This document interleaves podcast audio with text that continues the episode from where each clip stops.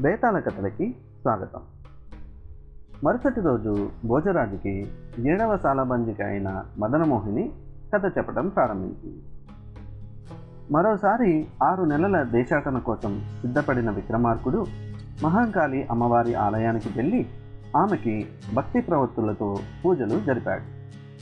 అప్పుడు ఆ తల్లి కరుణించి తన విగ్రహంలో దర్శనమిచ్చి నాయన రేపటి నుండి నీకు ఏలినాటి శని ప్రారంభమవుతోంది. ఏడున్నర సంవత్సరాల పాటు శని నిన్ను బాధిస్తాడు. అది అతడి విధి. రేపు ఉదయం శిరవారం త్రయోదశి. దుర్లగ్నంలో శనిదేవుడు పేద బ్రాహ్మణుడి రూపంలో నీకు ఎదురు కానున్నాడు అతడిని భక్తి శ్రద్ధలతో అర్పించు.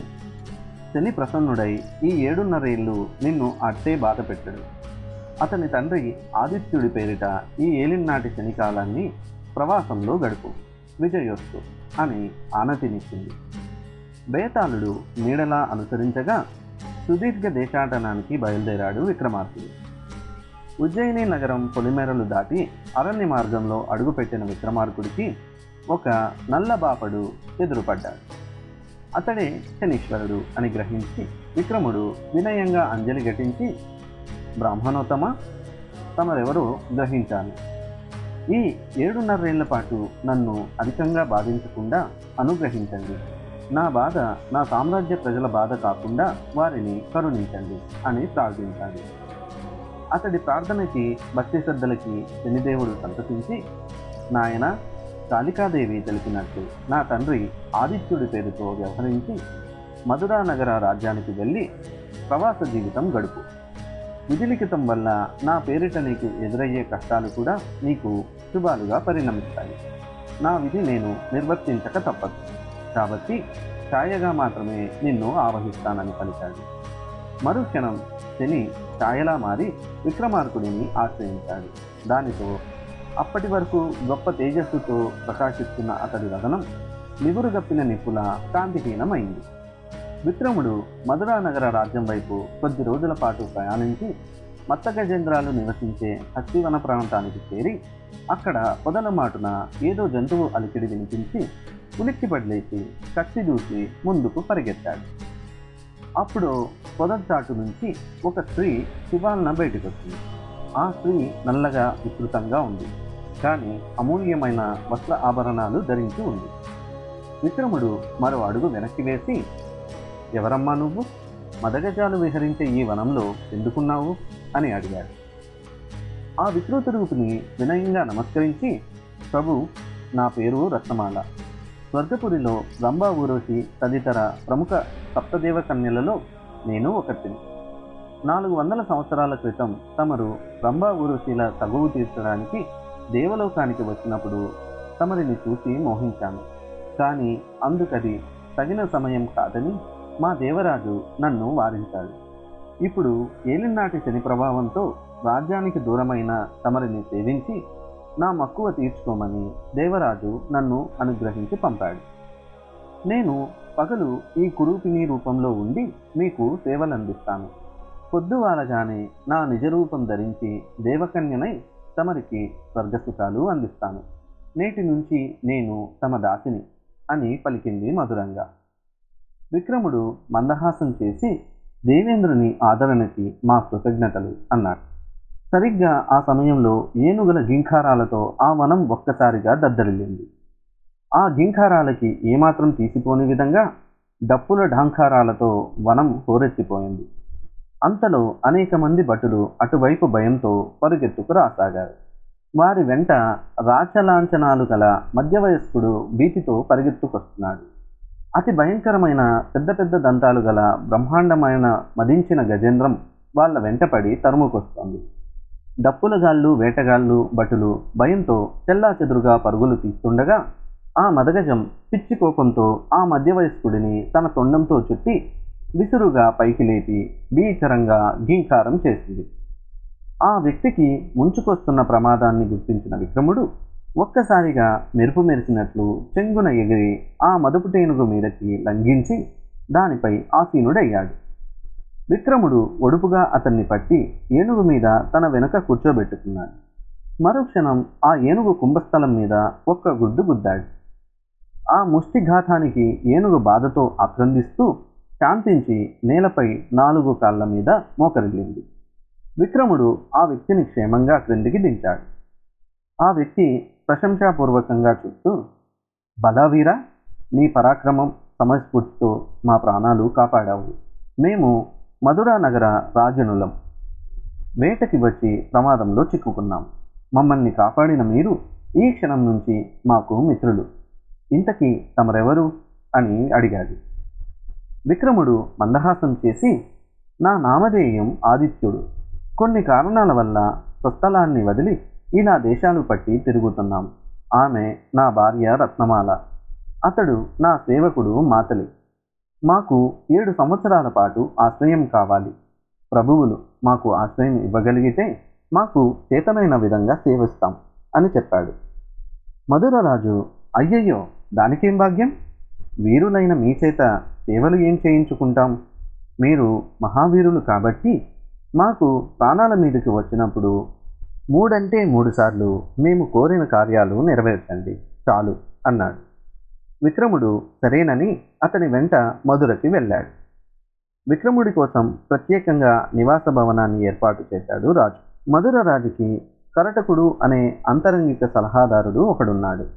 వాడికి విక్రమార్కుడి ఏడు సంవత్సరాల ఆశ్రయం వెనుక ఏదో గూఢార్థం ఉందనిపించింది. అతడి నివాస భవనం మీద ఒక కన్ను వేసి ఉంచాడు. దాదాపు ఐదున్నర సంవత్సరాల కాలం గడిచింది. కానీ కరటకుడి సందేహానికి సమాధానం లభించలేదు. ఒకనాటి తెల్లవారుజామున తోటలోకి వచ్చిన రాజుకి ఒక మల్లబందిరి కింద ఆదమరచి నిద్రిస్తున్న విక్రముడు రత్నమాల కనిపించారు నిజరూపంలోని రత్నమాలని చూసిన రాజుకి మతిపోయినట్లయింది. ఆ అందగత్తెని పొందలేని తన బ్రతుకు వ్యర్థమనిపించింది. అంతలో ఉషోదయాకాంతులు ఉదయించాయి. రత్నమాల కురుపినిగా మారింది. దానితో ఐదున్నర సంవత్సరాలుగా జరుగుతున్న కథ అర్థమైంది. విక్రముడిని ఎలాగైనా తప్పించి రత్నమాలని తన సొంతం చేసుకోవాలని పథకం ఆలోచించాడు రాజు. మధుర రాజుకి వింత వ్యాధి ఒకటి సంక్రమించింది. అతడికి వచ్చిన రోగం ఏమిటో రాజవైద్యులు నిర్ధారణ చేసి అక్కడికి నూరు వయోజనాల దూరంలో ముత్యపురం ఉంది. అక్కడ ముత్యమాంబ నవ్వితే నోట్లోంచి గలగల ముత్యాలు రాలుతాయి. ఆ ముత్యాలను తెచ్చి చూర్ణం చేసి రాజు సేవిస్తే రోగం మటుమాయం అవుతుందని దానికి ఆరు మాసాల వ్యవధి మాత్రమే ఉందని తెలిపారు. రాజు విక్రముడిని రప్పించి మిత్రమా మీ వంటి మహావీరులకే ఈ కార్యం సాధ్యపడుతుంది. మాకు ప్రాణం మీదికి వచ్చినప్పుడు సాయం చేస్తామని మాటిచ్చారు కదా ఈ సాయం చేసి పెట్టండి అని అన్నాడు. విక్రముడు సరేనని అంతఃపురానికి వచ్చి రత్నమాంబకి వివరం చెప్పగా ప్రభు ఆ ముత్యమాంబ నా స్నేహితురాలు. దుష్టవాంఛాపూరితుడైన సిద్ధుడొకడు ఆమెను మోహించి చెరపట్టాడు. ఆమె తండ్రిని వారి రాజ్యాన్ని తన మంత్రశక్తితో శవాల దిబ్బగా మార్చాడు అని చెప్పి ఒక ఉంగరాన్ని ఇచ్చింది ముత్యమాంబ శిరస్సుని మొండాన్ని ఒకటిగా చేర్చి ఈ అంగుళీకాన్ని తాకిస్తే ఆమె యథారూపు పొందుతుంది. మీరు ముత్యపురం వెళ్ళి ఆమెని కాపాడి ఆ సిద్ధుడిని సంహరించండి. మీరు తిరిగి వచ్చే వరకు ఈ రాజు నా మందిరంలో కాలు పెట్టకుండా సర్పశ్రేష్ఠుడైన తక్షకుడు నాకు రక్షకుడుగా ఉంటాడు అని చెప్పింది. అంతటా విక్రమార్కుడు బేతాళుడితో కలిసి ముత్యపురానికి ప్రయాణమయ్యాడు. సుదీర్ఘ ప్రయాణం తర్వాత ముత్యపురం చేరిన విక్రముడికి ఆ దీవిలో ఎటు చూసిన శవాల కుప్పలే కనిపించాయి. నరసంచారం లేని కోటలో కాళికాదేవి ఆలయంలో నిరంతర హోమాగ్ని గుండం జ్వలిస్తూ కనిపించింది. ఒక గాజు పేటికలో ముత్యమాంబ మొండెం మరో గాజు జాడీలో ఆమె శిరస్సు కనిపించాయి. విక్రముడు రెండింటినీ బయటకి తీసి దగ్గరికి చేర్చి రత్నమాల ఉంగరాన్ని తాకించగానే ఆమె సజీవురాలై అతన్ని చూసి సిద్ధుడు ఒకసారి వాడి మరణ రహస్యం నాకు చెప్పాడు. ఆ మహాకాళి సమక్షంలో వాడి శిరస్సుని ఉమగుండంలో పడేలా నరికి వాడి మొండెంలోంచి కారే రక్తం ఒక్క చుక్క కూడా నేల చిందకుండా పీల్చగలిగితే వాడు చస్తాడు అని చెప్పింది. బేతాళుడు కల్పించుకొని ప్రభు తమరు వాడి తల నరకండి. వాడి రక్తం కారకుండా నేను పీల్చేస్తా అని చెప్పాడు. కాళికాలయంలోకి ప్రవేశించిన సిద్ధుడు సజీవురాలైన ముత్యమాంబని ప్రక్కన విక్రమార్కుడిని చూసి ఆగ్రహంతో ఓరి నిన్నిప్పుడే కాళీమాతకి బలిస్తా అంటూ ముందుకు లంకించాడు. విక్రముడు శివాలన కట్టిదూసి దూసి తల నరికాడు. తెగిన తల ఎగిరి వెళ్ళి హోమగుండంలో పడింది. అంతటా బేతాళుడు వాడి మొండాన్ని గాల్లోకి ఎగరవేసి అదృశ్యంగా తన నుంచి నాలుకను పొడుగ్గా చాచి వాడి మొండెంలోంచి కారుతున్న రక్తం ఒక్క చుక్క కూడా నేల రాలకుండా పీల్చివేశాడు. రక్తహీనమైన మొండెం కూడా హోమాగ్నిలో పడి మాడి మసైపోయింది. అప్పుడు అమ్మవారి వాణి బలవీర విజయోస్తు నా సన్నిధానంలో ఉన్న కలశంలో ఈ దీవిలో మరణించిన వారి జీవాలు ఉన్నాయి. కలశాన్ని బద్దలు కొడితే జీవాలు వారి విగత శరీరాల్లోకి ప్రవేశించి పునర్జీవులు అవుతారు శుభం అని పలికింది. ఆ ప్రకారం విక్రముడు కలశాన్ని పగలగొట్టగానే పీనుగులన్నీ సజీవులై లేచారు. తన తండ్రి సజీవంగా కంటబడేసరికి ముత్యమాంబ ఆనందం పట్టలేక పక్కపక్క నవ్వింది. ఆమె నవ్వుతుంటే నోట్లోంచి ముత్యాలు జలజల రాలాయి వాటిని మూట కట్టాడు విక్రముడు. ముత్యమాంబ తండ్రి విక్రముడు చేసిన ఉపకారానికి కృతజ్ఞతలు చెప్పుకొని అతడికి ఆమెనిచ్చి వివాహం చేశాడు. మిగిలిన కథ తరువాయి భాగంలో తెలుసుకుందాం. మా బేతాల కథలు మీకు నచ్చినట్లయితే మా పాడ్కాస్ట్ని ఫాలో అవ్వండి. అలాగే మీ ఫ్రెండ్స్ కూడా షేర్ చేయండి.